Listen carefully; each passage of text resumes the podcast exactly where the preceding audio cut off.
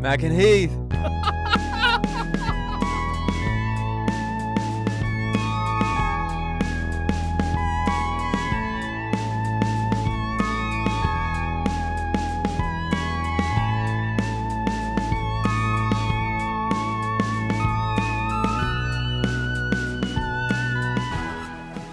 When I was a kid, people used to tell jokes. Everybody knew a bunch of jokes. You mean like, uh, I've got a joke to tell you. Yeah. Two guys walk into a bar, that sort of thing. Yeah. Not yeah. just like the the organic expression of humor that happens. You're talking about an official joke. Yeah, they would say, hey, I heard a joke I want to tell you. Or, you know, and there were all sorts of different jokes.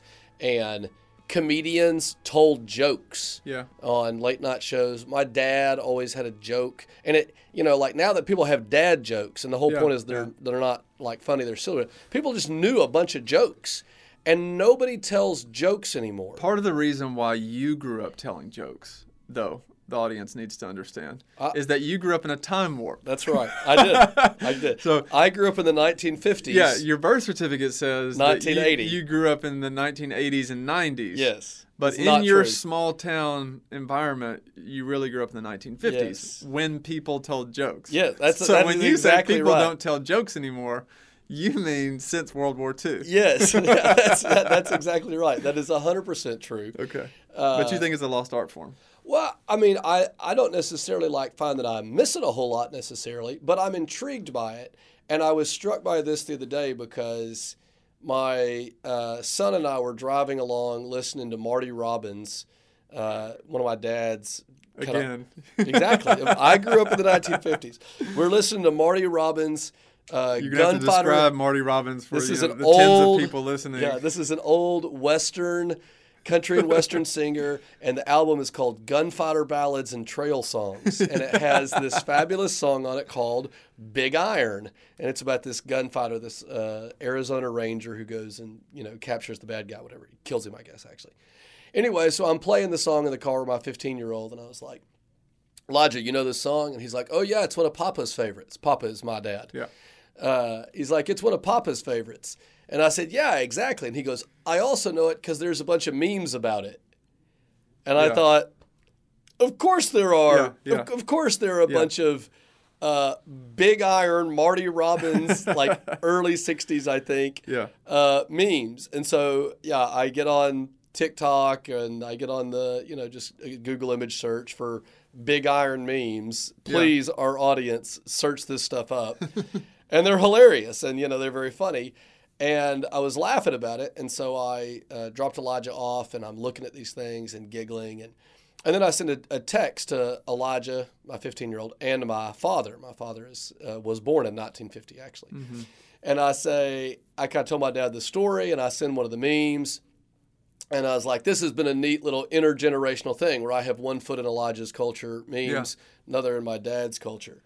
And I was like, this is neat seeing these memes about this song that you like, Dad. And my dad texts back and goes, what's a meme? What's a meme? Yeah, I saw that coming. So I, I just laughed and laughed. How did you describe it? I'm, I'm interested in what your answer to that was. How do you succinctly describe to uh, a boomer what a meme is, who doesn't know what a meme is? Well, I, I mean, he had seen some. He just didn't know they were called that. But I said, it's like a single picture that you put different sets of words on to communicate something. But to me, it's a meme is more like, it's an inside joke for gener- for certain people. Maybe a gen- I hate to do like generational thinking kind of stuff, uh, but to me, an, a meme is an inside joke for a certain group of people, and it, it's it yeah. has words on a picture, but you won't get it if you don't get that humor if you're not in that group. Yeah, if you if you don't listen to Big Iron, the yeah. Big Iron memes are going to go right over your head. But if you're my dad and you do listen to Big Iron, but you're not familiar with like, you know, uh, a picture of Boromir.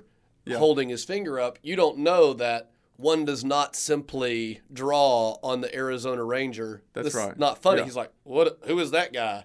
You well, know? And even more so, your dad wouldn't understand. Like some of our students' memes have gotten so esoteric. Like you know, uh, the generation generational memes are funny. We've talked about this. How there would be a frog with an exploding volcano and an exclamation point, and my students would be cracking up. Oh, yeah, they love absurdist. Yeah, it's just so absurd for the sake of itself. And, you know, your dad would look at that and go, I I don't get it. Like, what's happening to the world? That's exactly. So, like, the memes that my son now likes to send me and my dad are like, you know, Boomer, I hate my wife. Yeah. Gen X, I hate my life. Gen Z, and, yeah, it's yeah. like... Uh, Elmo, Kermit, Kermit the Frog. Yeah, you know, Elmo, Elmo putting his face in what looks like cocaine or something. Yeah, and Elijah's like, ah, that's not. So I just think about how odd, like this shift from telling jokes to the sort of absurdist humor of the Gen Z. And I'm not trying to judge one or the other. Yeah. But you do cultural studies. I want you to explain to me what's going on with that. Well, and it it is an interesting question to also consider. While we're thinking about it, does does this create culture or does this reflect culture? The, what is the this and that? Sentence? Whatever, what is the this yeah, and whatever that? Popular culture you're consuming, mm-hmm. right? Do these memes become of uh, Kermit the Frog with a volcano in the background and an exclamation point? Does that end up getting shared so many times that it creates a yeah. certain kind of cultural yeah. value of absurdism? There is nothing. Yeah. We we reach the end of the internet. This meta irony, you know, moment, or does it give voice to the reflection? I mean, I don't want to completely. It's gotta be both, right? Yeah, of course. Yeah, I don't want to. Com- you know, there's people out there rolling their eyes at this comparison. It's it's not like com- uh, abstract art, you know, but it is in the same vein, and this is what I mean. You know, if you go to uh, an an art museum, a modern art museum, and some people see squiggly lines on a canvas, you know. And then you go and look at the plaque, and it says, this was created during the Spanish Civil War and is an an outward expression of an inward state. And you're like, oh, you know, cool. I'm I'm not equating Kermit the Frog exploding volcano meme with that completely. Why not? But in some sense, it's doing the same thing. Yeah. I mean, I could see uh, future art museums housing memes, N F Ts of of absurd, you know, things. And you read on the plaque, and it's like, this is an expression of post nine eleven, you know, uh, internet, whatever, and being like, oh, well, that's in, that that does teach me something about it. Uh, it's easier to look at some other popular culture memes like films or even television to get a, to get an idea of this. You think that, that film and television are memes? No, no, no, no. I mean, it's easier for film and television to give some kind of expression to. Uh, where are we in time and space? How does this reflect uh, the values of people? Okay. Uh, is it creating uh, culture? Is it reflecting culture? That sort of thing. So you think that like looking at the way that we do humor tells us something about the characterization of the generation yeah. or the particular culture that's making. Is that your point? Yeah, or our values at, the, at this time.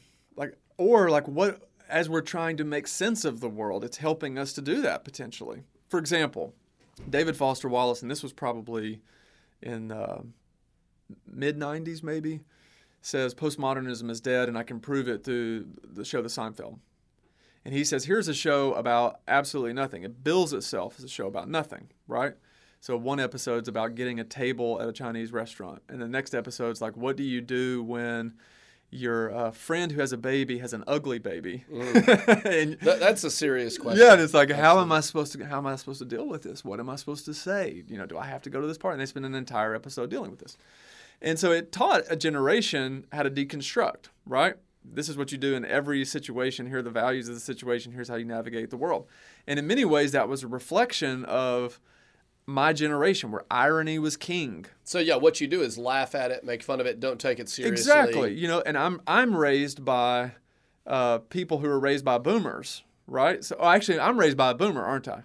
Yeah. Yeah, my my parents. Like, yeah, my my dad was born in nineteen fifty-five, but his dad was like World War Two, Greatest Generation. Right. He raises my dad, and it's a very kind of slippery terrain from the uh, World War Two, Greatest Generation, modernism, we've solved everything, through my dad's generation, the hippies and, you know, Vietnam and all this sort of thing. Your dad's a hippie? Well, his sisters were. Cool. Uh, like on the Wonder Years. Yeah, that's exactly right. And that's a television show I watch because I was born yeah, not in a time warp. That's right. So, you know, so the children of, of these people arrive at this moment where it's like, okay, uh, how am I supposed to make sense of the world? And Seinfeld says, here's how you make sense of the world. You don't. Yeah, here's how I can reflect the values of the moment and help you make sense of it. Everything's just really, really funny, right? Yeah, so but that's interesting because it seems to me like you're using the language of make sense of the world, but really Seinfeld is not about, like he, the, the whole point of that kind of super ironic postmodernity is to say, look, the world doesn't make sense. That's right. That's and right. There is no making sense of it. The best you can do is laugh and move on. Yeah. Kind of with a, you know, a wink and a nod. Exactly. So there is, like, that's the value is meaninglessness, nothing to it, et cetera. Yeah, and so what it taught our generation to do is to deconstruct and laugh and find irony, and irony is king. But it really taught us to do nothing with it, you know, and then that's it. That's the end. And it turns out that people need more than that. You know, it it's turns unlivable. Out, yeah. It, and even, like, Seinfeld himself, like, if you ever, like, listen to long interviews with him, right. He himself believes, like he, he says that he espouses the kind of values that the show did, but he can't live it out. No, like he's actually not. Got a marriage that he really believes in. And, exactly. But, but like, did you ever watch his Comedians in Cars Getting Coffee oh, yeah, where it's yeah. him and Ellen DeGeneres? I didn't see that one. It's fascinating because she's so earnest. And yes. Yeah. And you, you get the impression when you watch it. I don't want to comment on these people's actual feelings, but my wife and I were watching it and Jenny's like, she does not like him. Yeah. Like you get the impression she's offended by lots of things he's saying. And he keeps wanting to like make jokes about things that you can tell. She's like, that's not, I don't find that funny. That's not, that's not a joke to me. Yeah. I believe in this. And he's like, come on. Yeah. And it's just very different because they're both comedians. They're yeah. both trying to be funny. It's a comedy show. How awkward. But it, it is an awkward episode, I think. Well, it's an, it's an awkward experience to get to the end of Seinfeld and realize I haven't been rooting for any of the supposed heroes of the show because I guess in life there are no heroes and everything is absurd, right? Yeah. What, um, you know, I was watching this video that was deconstructing um, David Foster Wallace's take on, on this, and the person was saying The Office is a an updated version of Seinfeld that expresses a, what a new generation's looking for that the that I guess corrects the flaws in Seinfeld. In The Office, you have a similar circumstance. Here's something every everyday and average, an office place. And meaningless. Like, yeah, to be fair, yeah. like, it is the most generic, That's right. bureaucratic yeah. space that is a, they all have meaningless jobs. Yes. And you can, there's plenty to deconstruct. All the wrong people get power. Here's the office romance. Here's the absurdity of the capitalist system on, on display here, whatever. The, Chan. Yeah, Chan. But the... Uh, The biggest takeaway, though, is that, oh, this is really a show about friendship and love. It's a, it's sweetness. There's yeah. a sweetness in it that's not inside. You care anywhere. Deeply for people. And I'll ask myself. Even st- the worst people. Even that's Dwight, right. even Michael. Yeah. Well, yeah, you say worst, and I would put that in air quotes because by the end of the show, you see, oh, Dwight's really sweet and kind-natured. And I'll ask my students, you know, do you hate Michael? And no one raises their hand. Yeah. Right. And I'll say, but Michael says these incredibly sexist things. And Michael says these incredibly racist things. Don't you think he's sexist and racist and awful? And they're like, no. I mean, he says those things. And I'm like, well, why, why, why? And they say, because in the end, you realize that Michael's performing what he thinks is masculine. You know, so he, he talks about women a certain way that is very off-putting and bad. But in the end, you realize, oh, Michael wants a wife and a family and, and love, deep, abiding, meaningful love. Friendship. That's really what yeah, he wants. That's right. And so I the, want to have a hundred kids. Remember yeah. that episode? So, you know, the show leaves us with something hopeful. And I'm seeing that getting updated. You know, uh, we were talking before the podcast today about Ted Lasso. You brought it up just organically. Ted Lasso does this too, right? Um, this is a show... Some people dismiss the show as just being, like I said, a show about being nice. I think that's uh, a misunderstanding. Every episode you have somebody that's like, uh, you hurt my feelings really bad. You did this thing that was wrong. And then a person's like, you're right, I did that. I'm really sorry that I did that. I desire to be in a relationship with you. And the other person says, I forgive you. It's okay. Uh, let's be in a relationship with each other. And I'm weeping on my couch. I'm yeah. like, why is this soccer show that's just about Uh, conflict resolution and forgiveness making me cry all the time? And I'm like, oh, I know why. Because everywhere I look in my culture right now, from the politics I look at and the sports that I look at and, and a lot of the uh, online social media, you know, pop culture uh, stuff, even some of the memes, you know, that are that are created, is this, it never encourages this kind of behavior. It's like this lost art form to forgive people, and it turns out it's like this deep longing for us to get along and love each other and give each other a break and cut mm. each other some slack. So much so that when that show has a character, which is where we are now, right, who doesn't reconcile with people, you know, who chooses not to reconcile but to leave and leave on bad terms, it hurts so bad, right? I think the show is tapping into something, a, a deep desire with a new generation that's grown up in a real conflict-oriented society yeah. that says, oh, there's something higher and deeper and more meaningful in life, and I should I should seek that out, and, and I, I actually long for that. Yeah, I think about, like, the way that what you're saying about forgiveness in Ted Lasso is interesting to me, because one of the things that happens culturally, I think, like you said, with this generation is the conflict becomes so intense, right? So Seinfeld, you couldn't, like, like Jerry is only always annoyed at people who want to, like, put their values on him. And that was kind of the whole thing. And then you look at, like, what happened with Michael Richards in the end of his career, where he, like, says this racist thing, and he's one of the early people to kind of get, like, shown up, kind of canceled for it. Uh, But you can tell in that space, he's just saying this stuff out of, like, a nihilistic, meaningless, look, words don't matter, yada, yada. And that idea, that ideology gets rejected. And so I think the problem, what comes out of that is that there's some right rejection that says, actually, if if you say nothing matters, then these really bad things are allowed to continue. And so that stuff gets gets judged. But the earnestness and the over over the top kind of aspect of that, I think, does give rise to what, what happens with Ted Lasso, where, oh, no, we can forgive people, even for bad things. Mm-hmm. What's interesting to me, right, I mean, as a, a religious person and a theologian and ethicist, is in that show uh, there's a sense of, like, spirituality that's that's pervasive in a lot of the characters and these high-minded ideals. But it's interesting that there's... there's always an explicit, like, rejection or a dodge from grounding those in anything. Yeah. You know, so it's like the universe is trying to tell me something. And I find myself thinking, like, what do these guys believe the universe is? Because they don't seem to mean, like, scientific ways of yeah. thinking when they say that. But they don't want to say something like God. Right. Uh, and, like, when churches appear in that show, you know, there's the scene where uh, Beard goes to the church. Mm-hmm. When churches appear, oh, no, no, it's really a dance club. Yeah. And that's that's the fun place. Uh, the soccer field is holy. These yeah. it's it's this is I think uh, Foster David Foster Wallace does some of this too. That what comes after postmodernity is not the, like, reaching back and grabbing of meta narratives that are grounded in or have some foundation in a an absolute universal story, but rather they're just localized. Mm-hmm. Um, there's still a sense that this is the game that we play. Yeah. And we're going to play this game because this game works for us. It, it, it's a pragmatic sort of forgiveness. Yeah. Like, why should we forgive people on Ted Lasso? And the answer is, well, you'll be happier if you do. You'll have a, you'll have a, a better time if you do.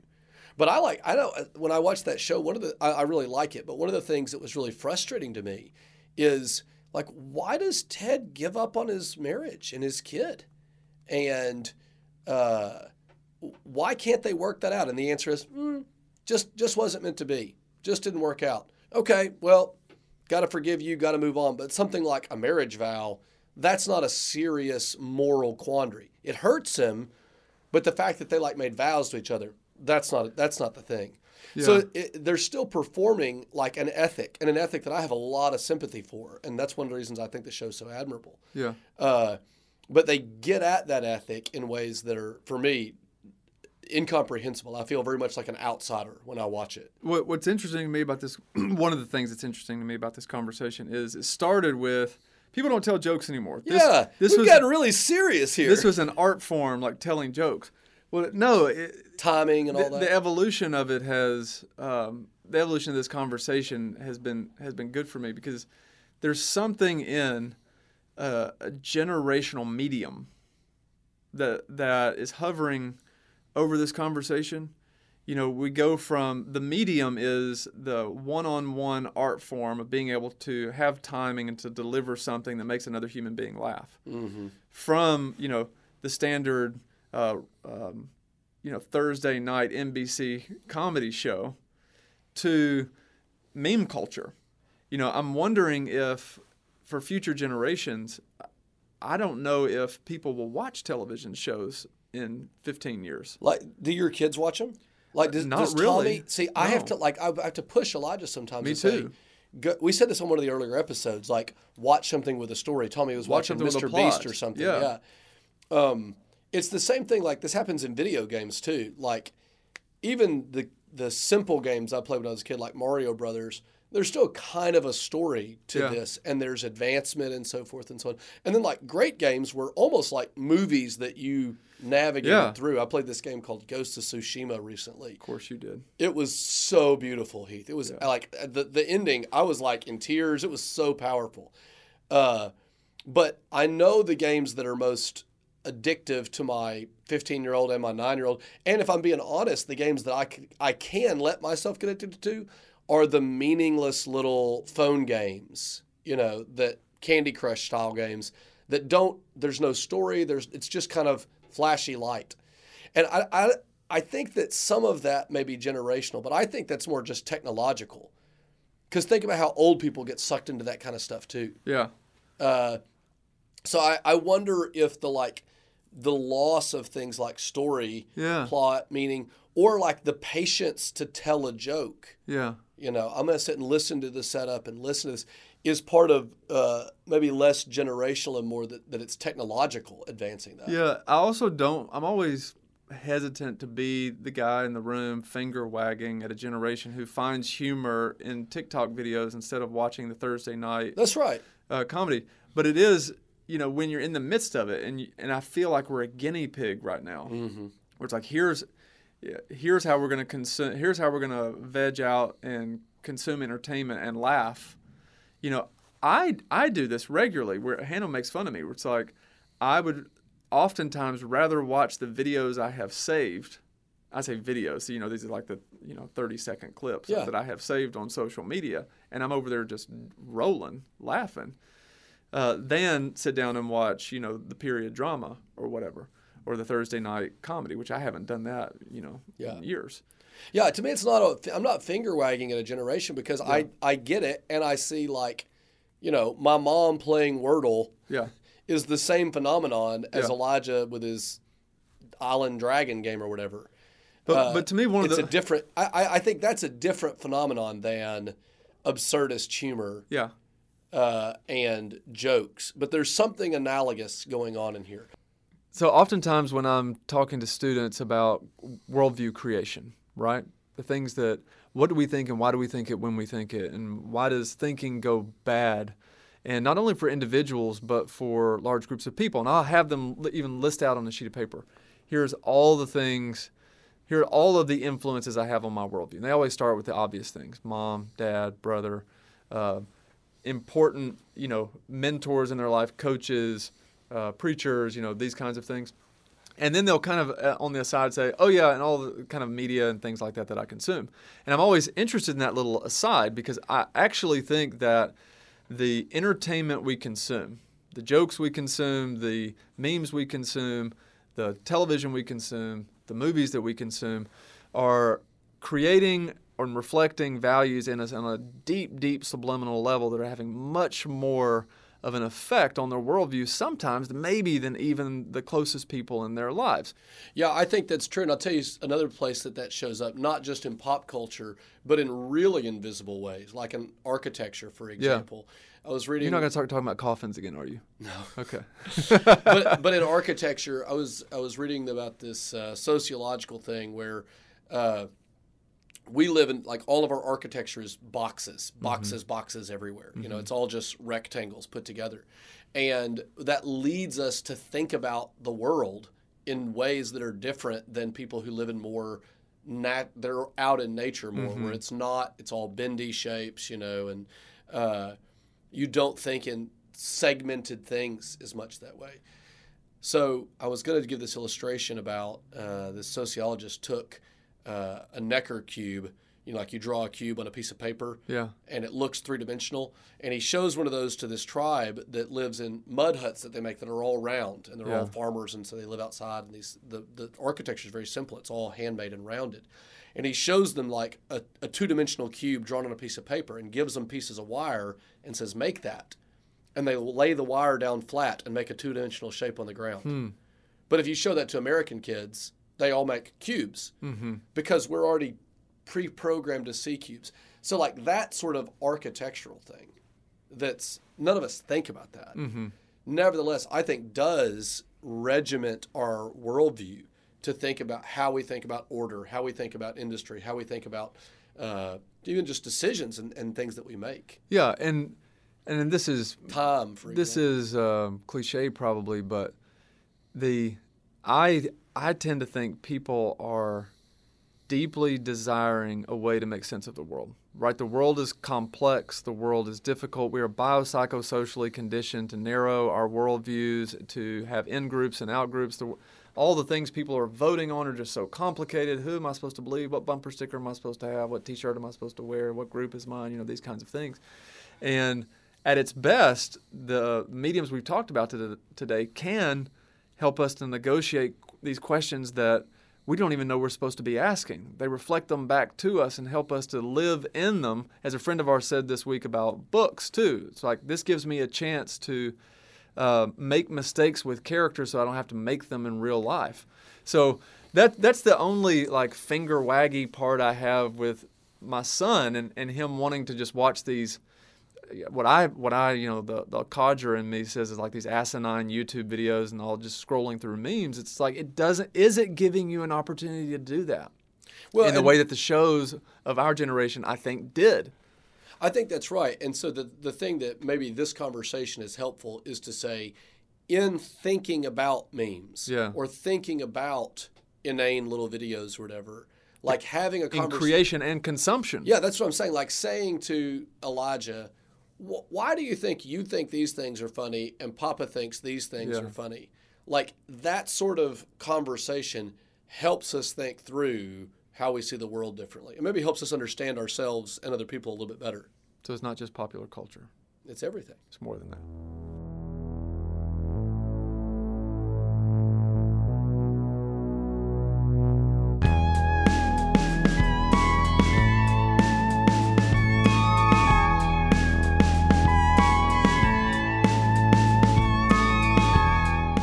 Uh, my hot take for this time is Tecmo Bowl. The when did that come out? Is that an it's got to be late late eighties, late right? eighties era video game.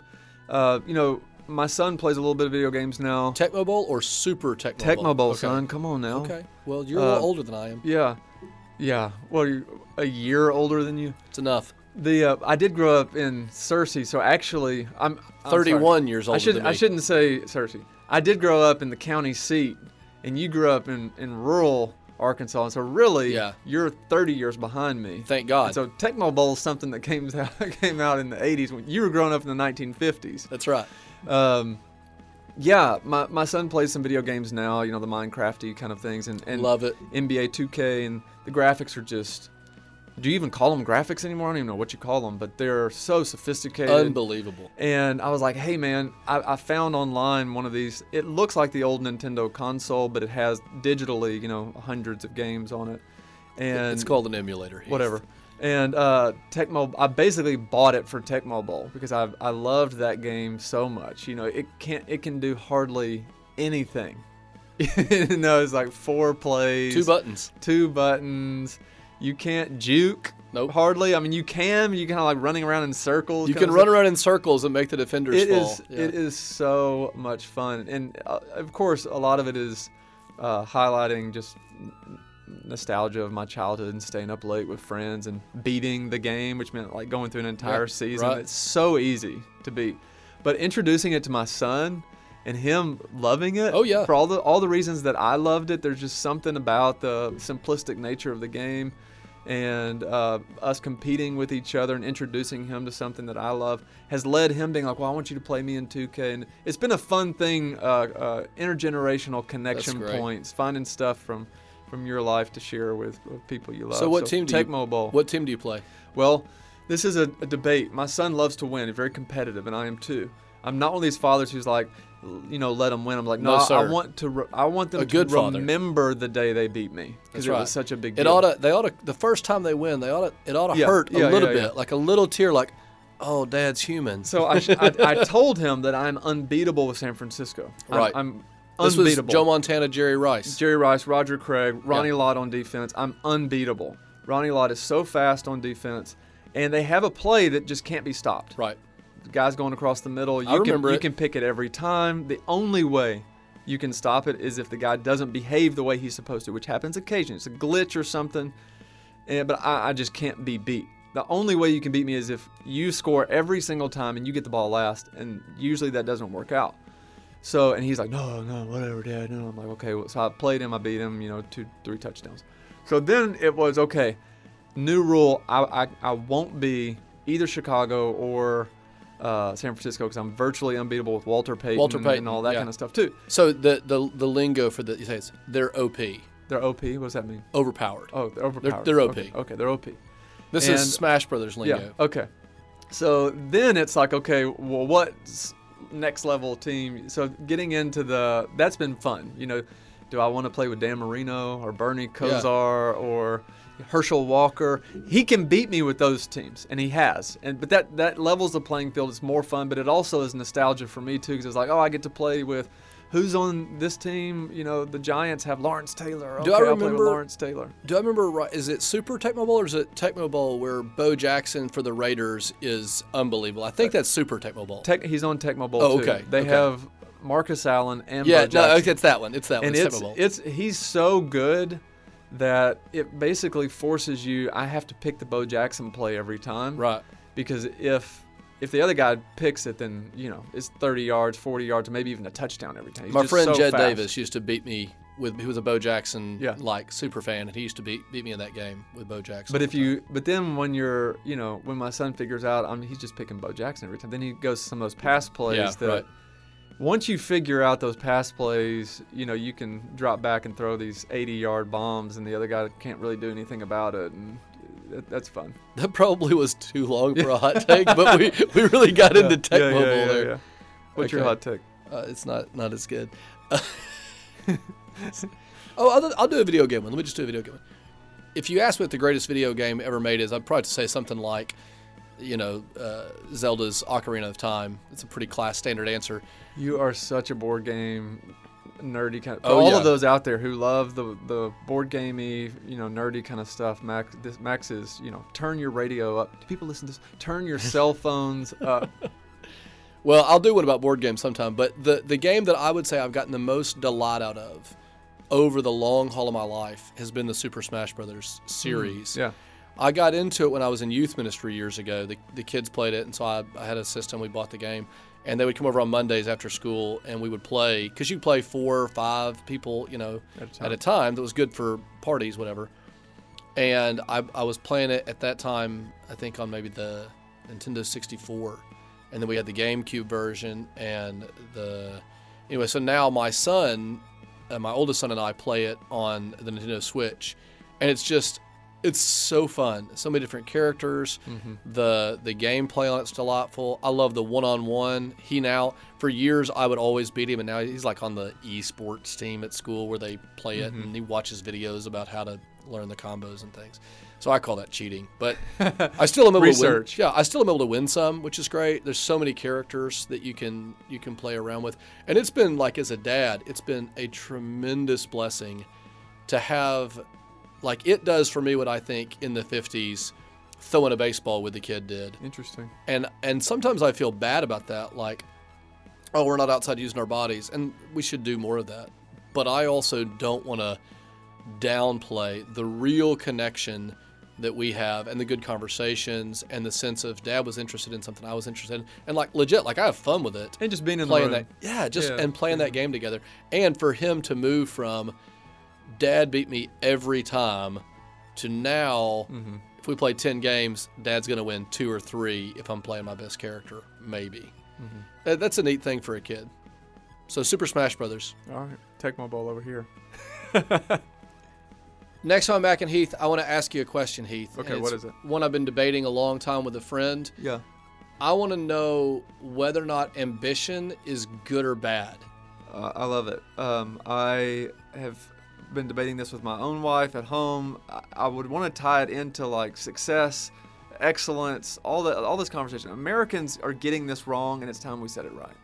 Well, I'll look for you to set it right because I don't know the answer, but well, I, I am ambitious to un- learn it. Unsurprisingly, I think I have it figured out.